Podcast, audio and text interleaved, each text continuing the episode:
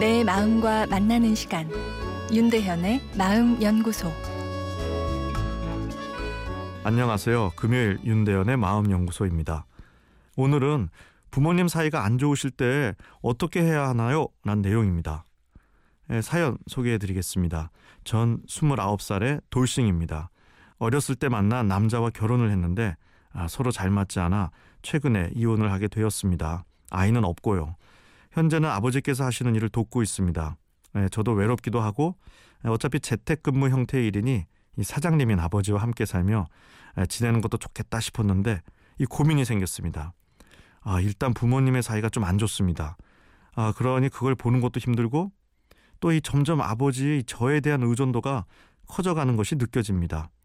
일에 관심을 좀 덜 보이면 이 사장으로서도 혼내시고 아버지로서도 너무 섭섭해 하십니다. 이 같이 사는 것이 좋은 건지 아니면 떨어져 사는 것이 좋은 것인지 고민됩니다.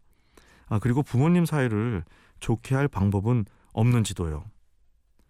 예, 아버지가 어머니와 사이가 안 좋은 경우 딸에게 예, 정서적으로 의존하는 경향이 생길 수 있습니다.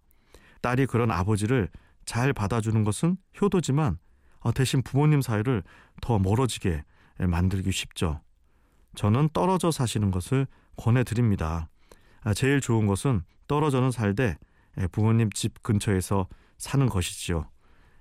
따님도 외로움을 느낄 수 있는 상황이니 지척에서 가족이 서로 의지하며 따뜻하게 살되 따님이 이 엄마의 역할을 대신해선 안 됩니다.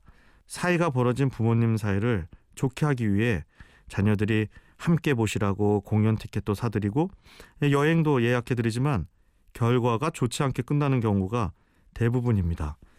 감정적으로 좋지 않은데 함께 있는 시간이 길어지니 부부싸움으로 번져버리는 것이지요. 누군가와 화해를 하기 위해선 상대방에 대한 공감이 필수적인데 누군가를 공감하기 위해선 우선 내 마음에 상당한 여유가 있어야 됩니다. 마음의 여유라는 것은 따뜻한 감성 에너지가 충전된 상태입니다. 따라서 억지로 두 분이 함께 무엇을 하도록 서두르지 마시고 각자 취미 생활 등 삶의 기쁨을 느낄 수 있는 자신만의 활동을 하실 수 있도록 도와드리세요. 그러다 보면 낮 시간에 자신만의 즐거움을 만끽한 후 집에 와서 두 분이 만났을 때 상대방을 너그럽게 바라볼 수 있는 여유가 생기고 표현도 부드러워지게 될 것입니다.